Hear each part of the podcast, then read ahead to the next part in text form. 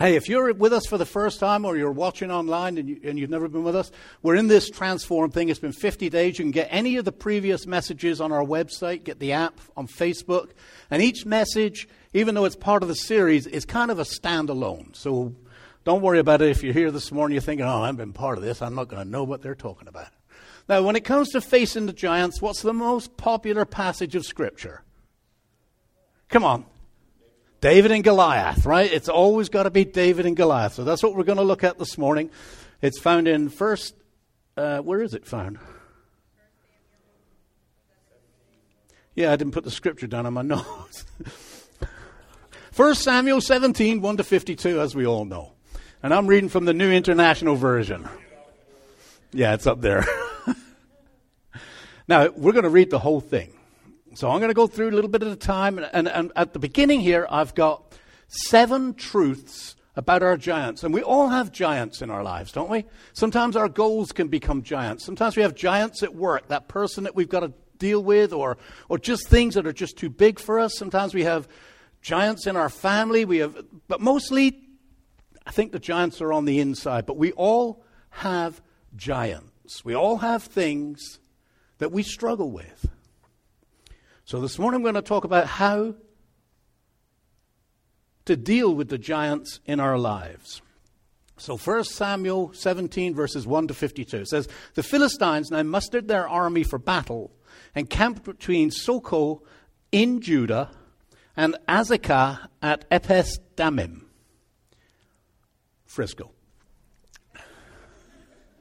Point number one. Where did the Philistines camp? They camped in Judah. They camped in the Israelite territory. Point number one 99% of the time when it comes to your giants, it's an inside job. It's an inside job. It's not about the enemy out there, it's about what's going on inside of here. If Satan can neutralize the church, he wins the battle. And what is the church? We are, right? You and I. If Satan can neutralize you and I, he wins the battle. We know he doesn't win the war, but he can win the battle. And, too often, I think, as Christians, it's funny, we were talking about this, we, we focus so often on what's going on in the world. And, oh, they're doing this and they're doing that. And we need to, oh, man, look, uh, the, those people. And if we focus more on what's going on on the inside, if we lived the way that Jesus Christ called us to live, if we were that Christian that He's called us to be, we wouldn't need to worry about the people on the outside. Because when people see what they're doing and they see what we're doing, they'd say, I want that. I want that. Point number two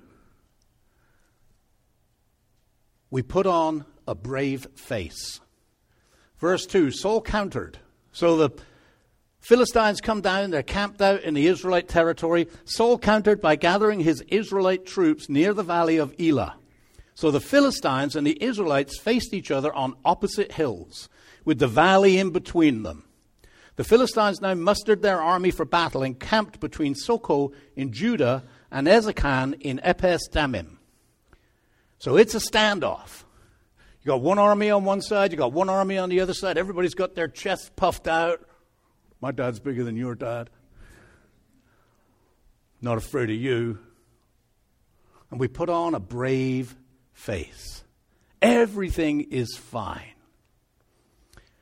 Verse 4, it says Then Goliath, a Philistine champion from Gath, came out to the Philistine ranks to, put, to face the forces of Israel. He was over nine feet tall. He wore a bronze helmet, and his bronze coat of mail weighed 125 pounds. That's his, his upper armor. He also wore bronze leg armor, and he carried a bronze javelin on his shoulder. The shaft of his spear was as heavy and as thick as a weaver's beam, tipped with an iron spearhead that weighed 15 pounds. His armor bearer walked ahead of him carrying a shield. This guy was intimidating. I mean, let alone that he's nine something foot tall, he's wearing bronze armor. You imagine that. He's out on the plain, the sun is shining down, his armor is bronze, it's gleaming. He must have just been, oh, he's got so much going on. He's not even carrying his own shield. He has a guy who goes in front of him to carry his shield. Uh, he's so big, he needs a, a shield carrier. This guy is scaring. He is an intimidating character. Now imagine facing a warrior of this size gleaming like that. It's like he's not trying to camouflage, he's not trying to hide.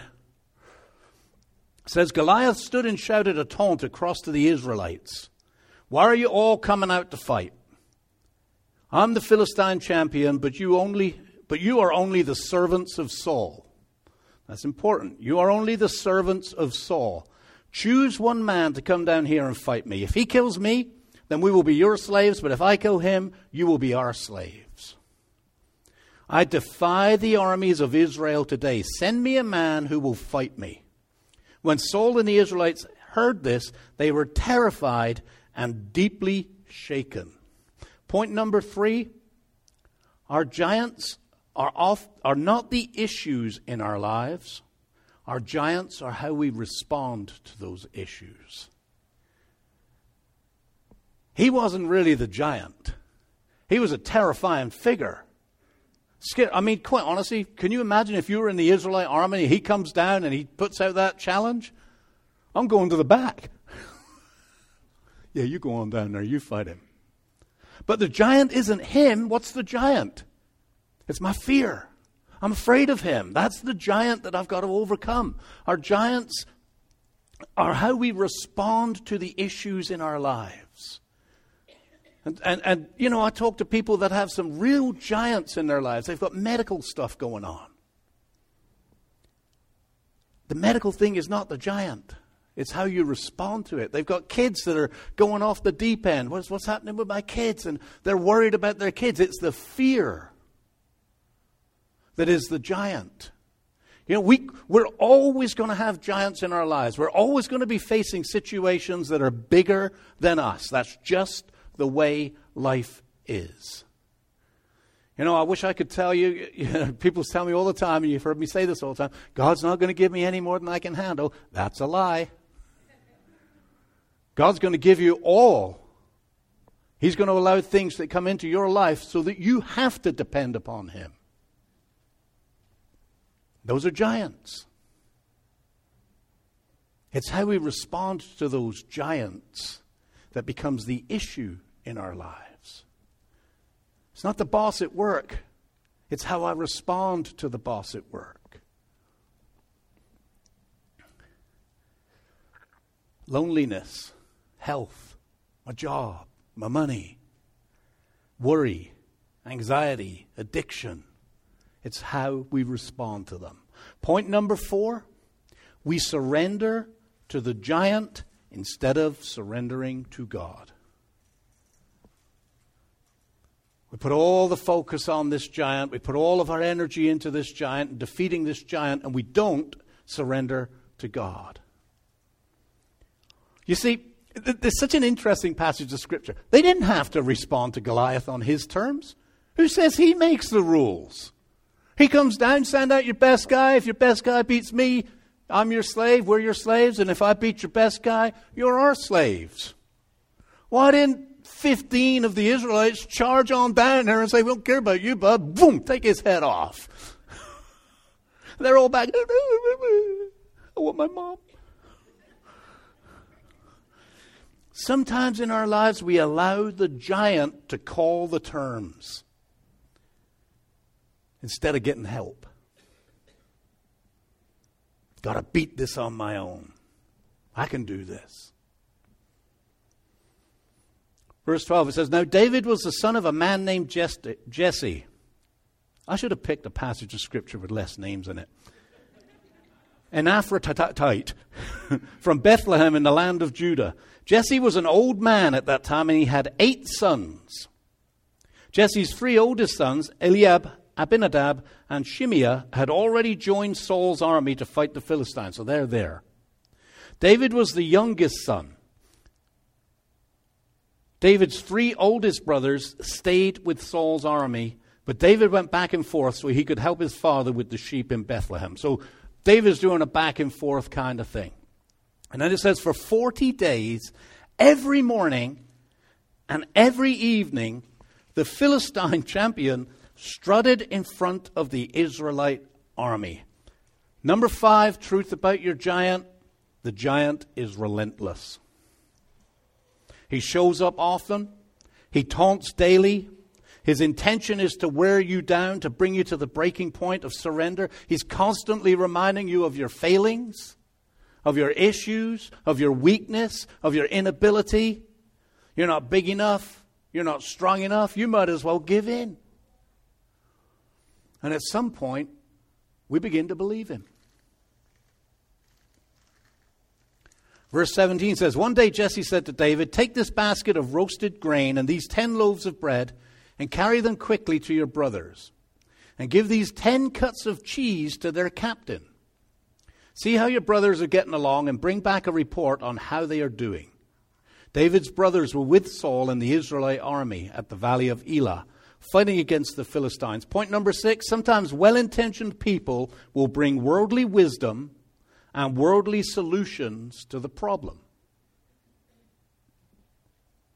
So Jesse's got sons out there. He's in this, in this army. They're facing this giant. So he's sending cheeses to the captain, to the one who determines who stands where, does what. Curry some favor with this guy. And maybe he'll put my boys at the back where they're safe, or maybe he'll put my boys at the front where they get some glory.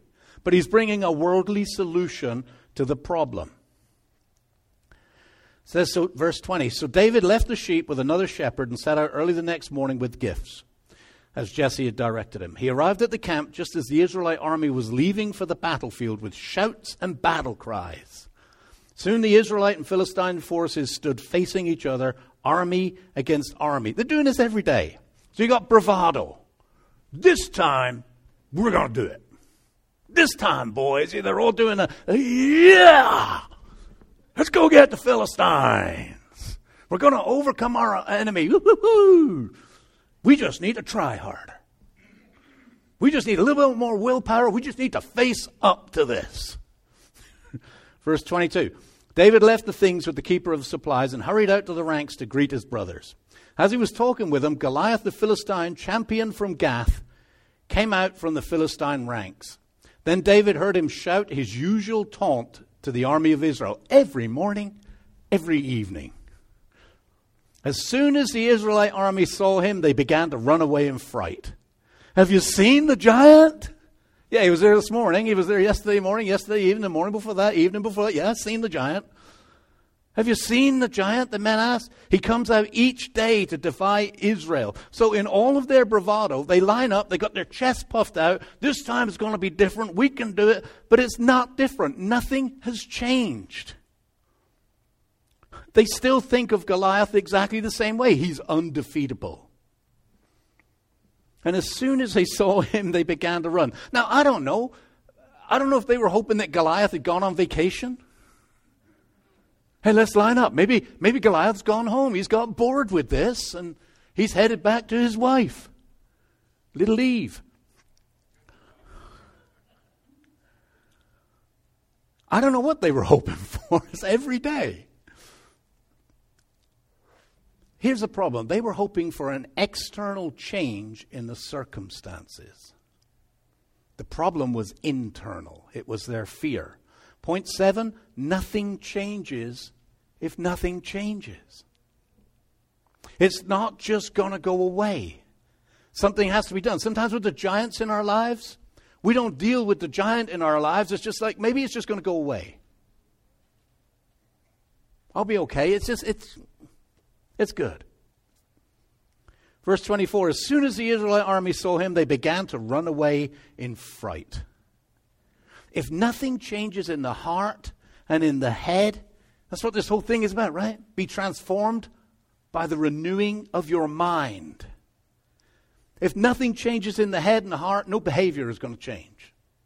You can puff your chest out, you can run on down there. I'm going to beat this giant. This time I got it. No, you don't. You didn't change how you think, you didn't change how you feel. Same giant, same outcome. And the king is offered a huge reward to anyone who kills him. I'll give that man one of my daughters, and his entire family will be exempt from paying taxes. That's a good deal, isn't it? That's a big bonus. You get to be related to the king. My, my father in law, King Saul. I mean, that opens doors. No taxes. Yeah, baby.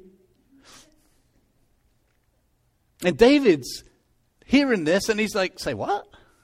And he's asking about it. David asked the soldiers standing nearby, What will a man get for killing this Philistine and ending his defiance of Israel? Who, who is this pagan Philistine anyway that he is allowed to defy the armies of God? Now, there's where it changes. That's the difference between David's thinking and the army's thinking. Who is this pagan Philistine anyway that he is allowed to defy the armies of the living God? They're all running around exclaiming, Have you seen the giant? And you know what happens when that happens? It gets exaggerated, doesn't it? I wonder if, I wonder if Goliath really was nine foot something tall. He is now. Have you seen the giant? David doesn't refer to Goliath as the giant. Who's this pagan Philistine? He's a soldier. Who's this pagan Philistine? He doesn't refer to the army of Israel or the army of Saul. He sees them as the armies of the living God. A completely different perspective. His focus is not on the problem or the earthly situation, his focus is on God. Who's this pagan Philistine who's challenging the armies of the living God? And David is absolutely gobsmacked at what's going on. It's like, seriously? Gobsmacked. Do we say that? Good. Just checking. Uh, for David, you know, and, and for all of us, he's thinking, we are in God's armies, as God's soldiers, fighting for God under the power of God. What's going on, guys? And he didn't he, he, he definitely is interested in the reward, though. Says, and these men gave David the same reply. So he's going around checking with people. Is, is Saul really going to give this? They said, yes, that's the reward for killing him. But when David's oldest brother, Eliab, heard David talking to the men, he was angry. What are you doing around here anyway? He demanded. What about those few sheep you're supposed to be taking care of? I know about your pride and deceit. You just want to see the battle. What have I done now? David replies. I was only asking a question. He walked over to some others and asked them the same thing and received the same answer. Then, David, then David's question was reported to King Saul, and the king sent for him. So he's asking enough people that they know this scrawny little kid here, he seems to be interested in all of this. His brother's jealous. Like, what, what are you coming down here for? You're going to tell stories? They could tell stories about what goes out on out with the sheep there, you liar. David, David's brother doubts the sincerity and the ability and the character of David. Very often, it is those who are closest to us who doubt the power of God in our lives. Even Jesus discovered this. When he went back to Nazareth, said he could perform hardly any. He was performing miracles. And then all of a sudden someone says, hang on a minute. Isn't that the builder's boy?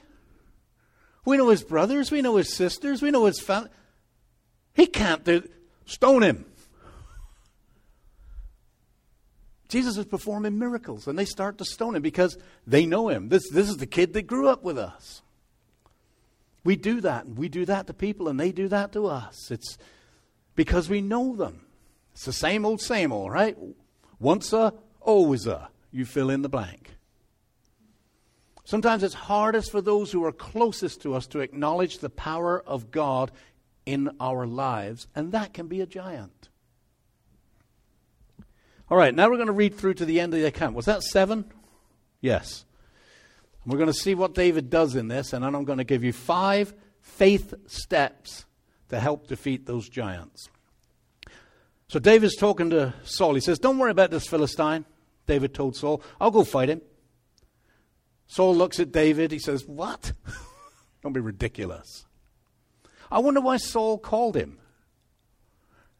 You know, he's heard this report maybe that this kid, you know, he seems like he's got a lot of bravado. Well, bring him to me. And then when David, when Saul sees him, he thinks, nah.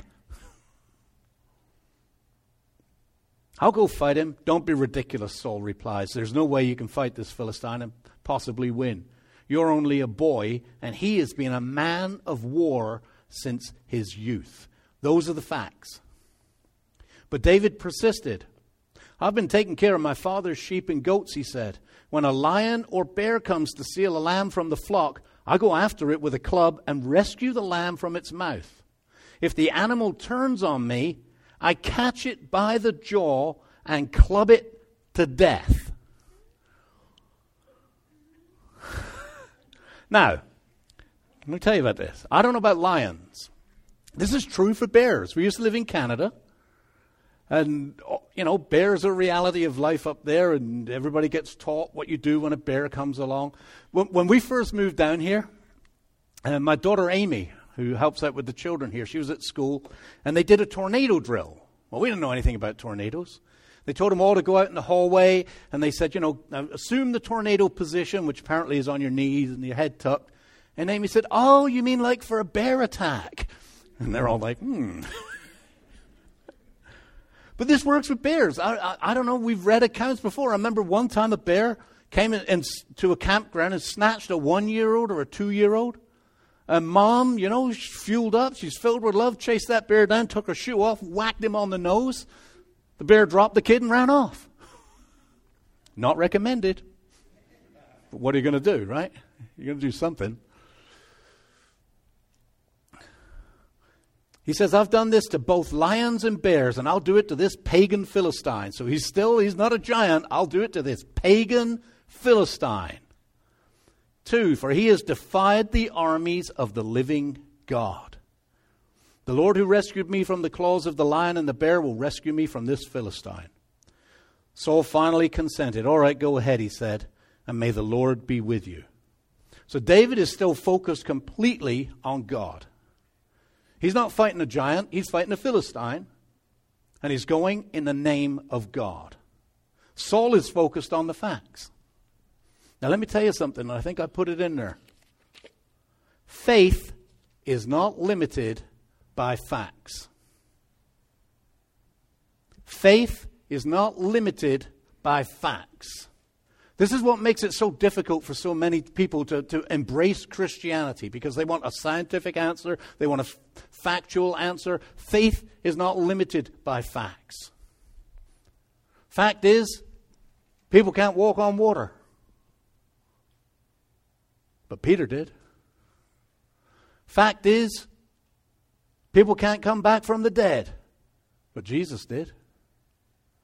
There are so many facts that cannot be, but in faith, it doesn't matter. Now, let me balance this up because I find with Christians, we often swing pendulums from one, experience, one, one end to the other. So you've got those people that, that don't live in faith at all. They worry about everything. There's nothing, you know, uh, God's never going to come through. There's no faith in their lives to see. And then you've got those other people that want to apply faith to everything. Somewhere in the middle is reality. I have faith in God. But when the light turns red, I stop. I don't drive on through there because God's got it. He gave me a brain. When the light's red, you stop. I have faith in God, but if my blood pressure is high, I'm going to go to the doctor. I'm going to take blood pressure medication until I get it under control. I talk to people, I'm just going to pray to God. Well, God gave you a brain, so I pray to God that God wakes you up. There's a balance in this. But faith is not dependent or limited by facts. To live in faith means that we change our perspective on how we process the facts sometimes. Verse 38.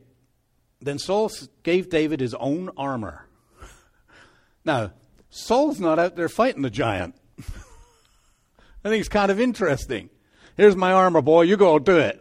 I'll be at the back here cheering you on. Saul gave David his own armor, a bronze helmet and a coat of mail. So he's got bronze as well. David put it on, strapped the sword over it, and took a step or two to see what it was like, for he had never worn such things before. I can't go in these, he protested to Saul. I'm not used to them.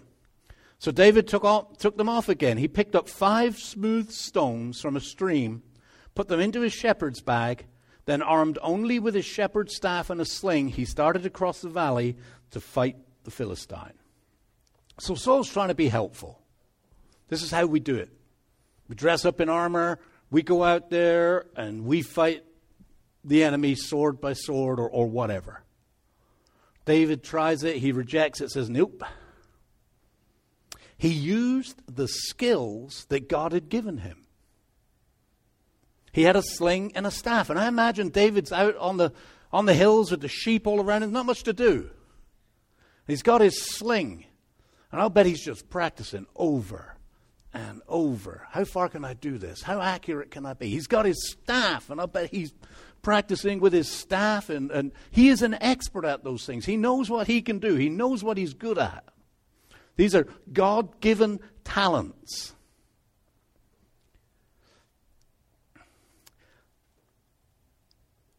It's interesting, though.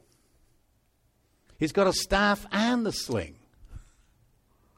If the sling didn't work, I've still got the staff. Verse 41 Goliath walked out toward David with his shield bearer ahead of him, sneering in contempt at this ruddy faced boy. Am I a dog? he roared at David, that you come at me with a stick? Are you crazy? And he cursed David by the names of his gods. And I imagine that just riled David right up because he's coming at him in the name of the Lord. And this guy's shouting in other gods' names. Come over here and I'll give your flesh to the birds and wild animals, Goliath yelled.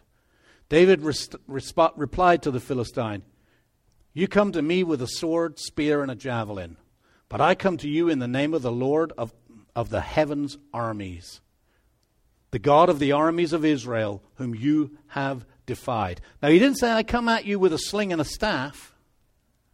His focus was still on God. And then look at what he says to Goliath Today the Lord will conquer you, and I will kill you and cut off your head. And then I'll give the dead bodies of your men to the birds and the wild animals. And the whole world will know that there is a God in Israel.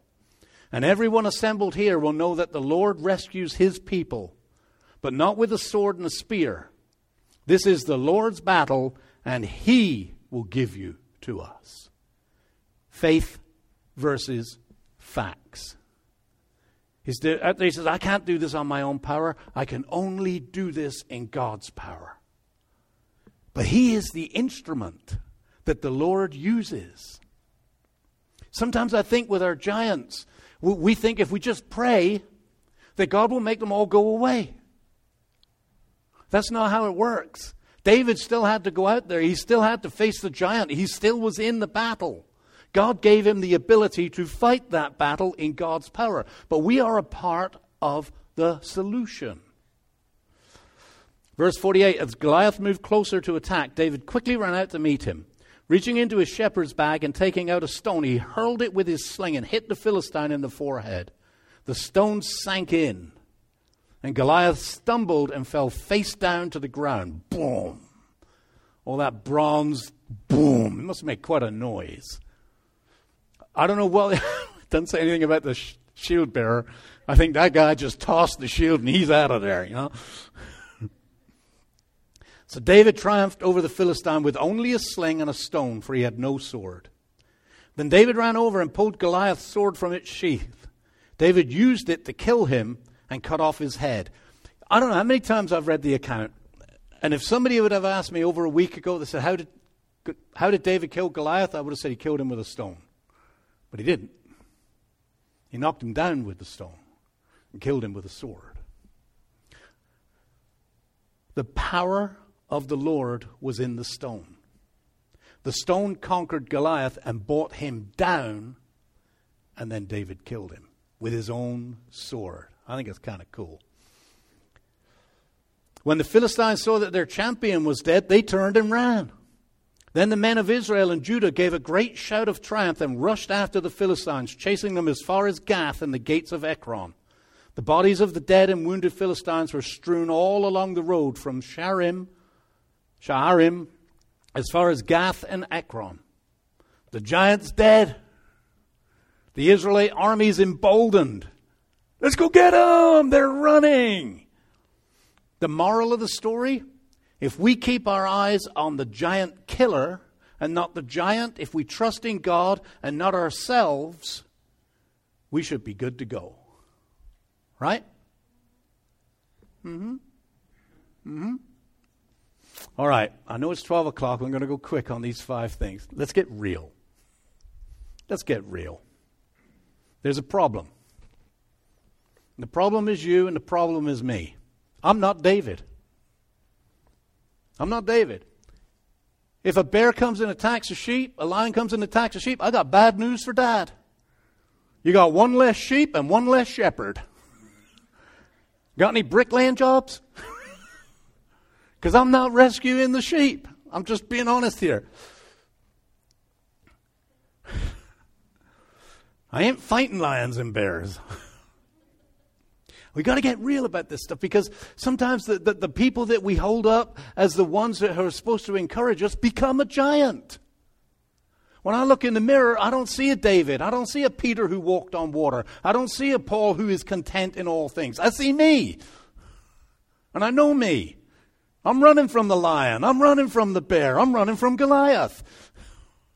That's the truth. I want that faith. I want to be that strong.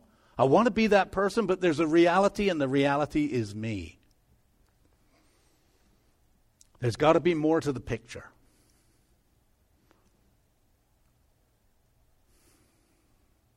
And then Jesus' words kind of echo, Oh, you of little faith. It's like. Oh. Anybody relate to this? Am I only the, the only one? We're, we're there. Good. We're on the same page. All right. Something that got me at the beginning of the week when I was reading through this, this passage of Scripture that I've read through many, many times five stones. Couldn't get my head off of it. Five stones. Why did he pick up five stones? Why didn't he pick up one stone? He only used one. Why did he pick up five stones and why did he have his shepherd's staff? See, David's a little bit like us. I don't know if one's going to be enough. I better have five. And if five doesn't work, I better have a backup to the five. I'm going into the battle, and I've got faith in you, God, but I'm not sure how this is going to go. So I want to share five stones, real quick, okay, to help defeat the giants. You know, we've, we've been going through this book, we've set a spiritual health goal, a physical health goal, a mental health, emotional, relational, financial, this week a vocational. That's a lot of stuff. That can become a giant. So I want to give you five stones that can help defeat those giants. The first one, put aside your pride. Put aside your pride. Proverbs 11:2 says pride leads to disgrace but with humility comes wisdom. When it comes to our giants we've got to put aside our pride. Sometimes we think that we can beat the giant. We haven't beaten the giant up to today. We're going to puff our chest. Today's going to be better. No, it's not. It's going to be exactly the same as yesterday. And sometimes you've got to put aside your pride and say, I'm not able to beat this giant. I need some help. Maybe I need to go to CR. Maybe I need to I need some help. I need something in my life. If nothing changes, nothing changes. You've got to put aside your pride. Number two, we need a blast from the past. The Lord who rescued me from the claws of the lion and the bear will rescue me from this Philistine. David was brave because he had already experienced God's power and protection in his life. He had history. My wife keeps, uh, I've shared this many times, she keeps a journal of the things that God has done in our lives. And sometimes it's good to go back and read that stuff and remember what God has done in the past because the, the confidence of knowing what God did in the past is the same God who's with me now. He's the same God that's going to be with me tomorrow. It's in His power that I can beat this giant. I need a blast from the past. Psalm 71 11a says, I will remember the deeds of the Lord. Now, if you don't have any activity of God in your life, get some. Pray and ask God to use you. And then step out in faith when God says, okay, can you do, do this? Oh, I don't know if I can do that. Just do it. And you'll start getting stories. And if you're not there yet, hang around with people who do have some stories. Some of that will rub off. Stone number three, focus on the future. So you need a blast from the past. You need to remember what God has done. Focus on the future. David didn't fear the giant because he knew his future. If you read the previous chapter, he had already been anointed and told he was going to be the future king of Israel. He knew that giant wasn't going to kill him. How can he become the future king of Israel if the giant kills him? He can't. Now, you're not going to become the future king of Israel, and I'm not going to become the future king of Israel, but I know that my future is in God's hands. Joshua 1 9 says, Have I not commanded you? Be strong and courageous. Do not be afraid. Do not be discouraged, for the Lord your God will go with you wherever you go. That's the future. Don't be mulling on past failures and what didn't work in the past. Fix your eyes on what God is doing. Our verses kind of reminders philippians 2.13 for god is working in you. Who's working in you? God giving you the desire and the power to do what pleases him. 2 corinthians 5.17 anyone who belongs to christ has become a new person. The old life is gone. The new life has begun. God has a purpose and a hope for you. No matter what you may or may not have done no matter what your failures are today yesterday last week. He has a hope and a future for you. You need to focus on that. Stone number four serve with a smile. Colossians 3:23 says, "Whatever you do, work at work heartily as for the Lord and not for men." You know, yeah, I'm going to share it. drives me nuts sometimes when you ask people to help, and they do, but they grumble. I'm just telling you right now. If I come to you and ask you to help, and if you feel that God is telling you to help, then put a smile on your face and do it. Because God doesn't want you to serve Him while you're grumbling all the way through. Well, I was going to do this, but now I'm going to do that. That doesn't bring honor and glory to God. What brings honor and glory to God is when you say, you know what? Yeah, I can do that. I'll be pleased to do that. Thank you for the opportunity to serve God. Serve Him with a smile. Whatever you do, work at it heartily as for the Lord and not for men. That is living a kingdom as a kingdom Christian. Fifth, am I on the fifth one? Good. Fifth and final stone give up, giving up and start looking up. I just need to quit. I just quit quitting and start trusting in God and doing what God has called you to do, and He'll take care of it. Proverbs 3, 5, and 6. Trust in the Lord with all your heart, lean not on your own understanding. In all your ways, submit to Him, and He will make your path straight.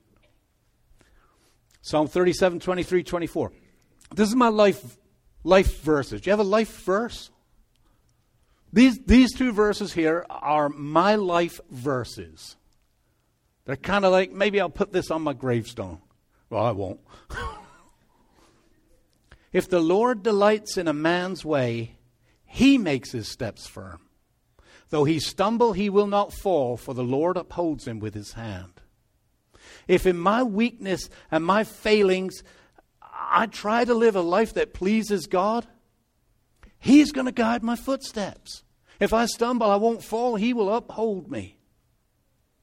You see, your giants are not defeated in your power, and it's not about willpower or trying harder. It's about His power and living in obedience.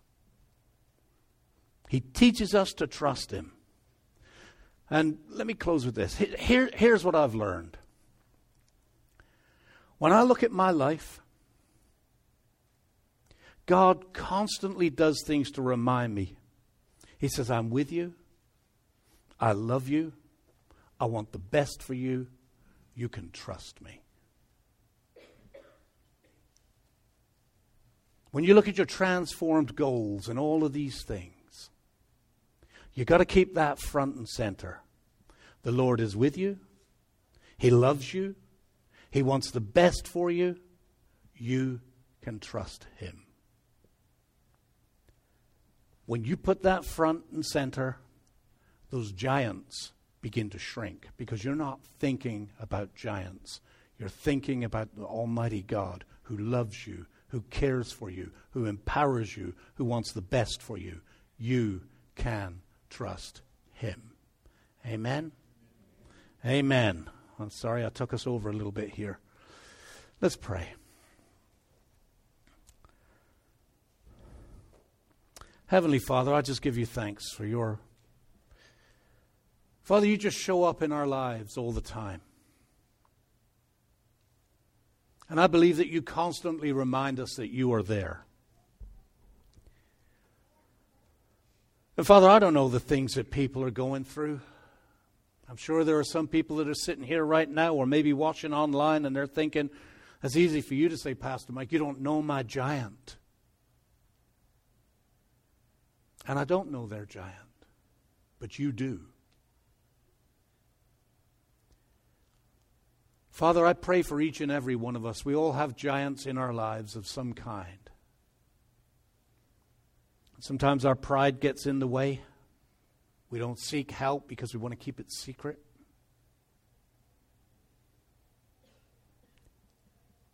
We don't offer it up to you. Sometimes we have past failures. We've tried to deal with it before and it didn't work. I tried again, it didn't work. I tried again, it didn't work. I give up trying. Father, help us to never give up,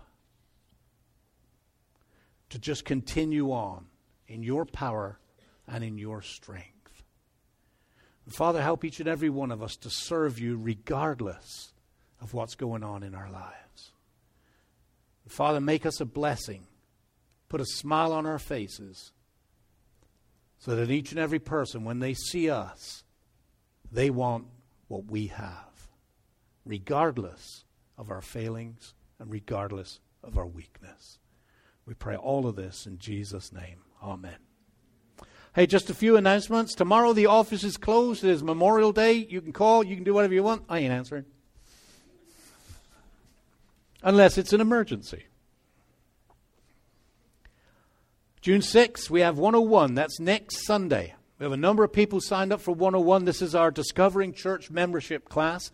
If you didn't sign up and you want to be a part of it, that's going to happen immediately following the service next week. We do provide food, so you get to eat and we get to do, do the class. You need to be a member in order to serve in, in teaching in this church, and we do that for a specific reason. Sometimes, you know, I've had people say, well, why do I have to go through a 101 class? I've been a Christian for years. Well, that's good.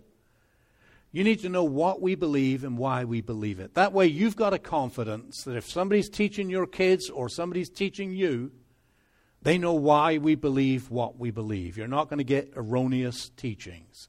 So please, if you didn't sign up, fill out a card, drop it in the offering, or give it to Lynn, and uh, we'll make sure that you get to be a part of the class. What else is going on? July 19 to 23, Vacation Bible School. Thank you for everybody that signed up. We're pretty much uh, we're getting close to being, I didn't bring it, close to, to everybody we need. We still have a few positions, so I will be talking to some people. Here's what I want you to do. If you haven't yet signed up, I want you to pray and ask God if He wants to use you in Vacation Bible School. And when I call, you'll know it's because God told me to call you. All right? And say yes if God tells you to say yes. We need supplies for Vacation Bible School. This is an easy one. So Libby is out there, I believe. Are you out there, Libby? She's teaching kids. She's always doing something. She has lists out there of supplies that we need for the classes. So if you want to grab one next time you go to the grocery store, well, it's coming up. Maybe pick up some of these things and, and we'll make sure that we're well stocked. What else we got going on? Our offering, we don't pass the offering around. You can drop it in the bin over there. Go online, and uh, soon we are going to have a QR code. Young people know what that is, don't they? I can see the faces. It's a, what's QR? You know, those little dots and things, the little square. It's going to be right on here. You can point your phone at it and give. Or it'll be on the screen up there. You can point and give. We're trying to make it easy for you to be faithful. So you can do that. You can give it here. You can mail it in, snail mail. And that's everything. Stay connected. If you didn't watch last week's vac- uh, vacation Bible school, midweek motivation, I want to encourage you to go back and watch it because it's important for people that are doing transformed. Next week, I may do one more. Haven't made up my mind yet, just a final one. But I like every so often, every couple of years, I like to do a, a series called Walking with Jesus. And we'll get into a passage in the gospel and we'll just we'll start walking with Jesus. What was it like to walk with Jesus and listen to the master teacher? So that's the plan for the summer. I love sitting out at the lake, and I just imagine what would it have been like for Jesus to be here, and uh, so that's where I do those sermons. Please stand. I've rabbited on long enough. Thank you all for coming.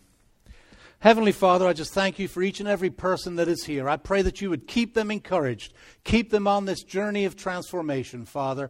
Give us eyes to, to, to stay focused upon you. Father, deflect away those giants. Strengthen us, give us hope, give us courage, give us joy. Father, I pray as I always pray that you would pour out your blessings upon us so that we may pour out our blessings on others. Thank you for loving us. Thank you for being with us. We pray all of this in Jesus' name. And everybody said, Amen. Amen. Thank you all for coming.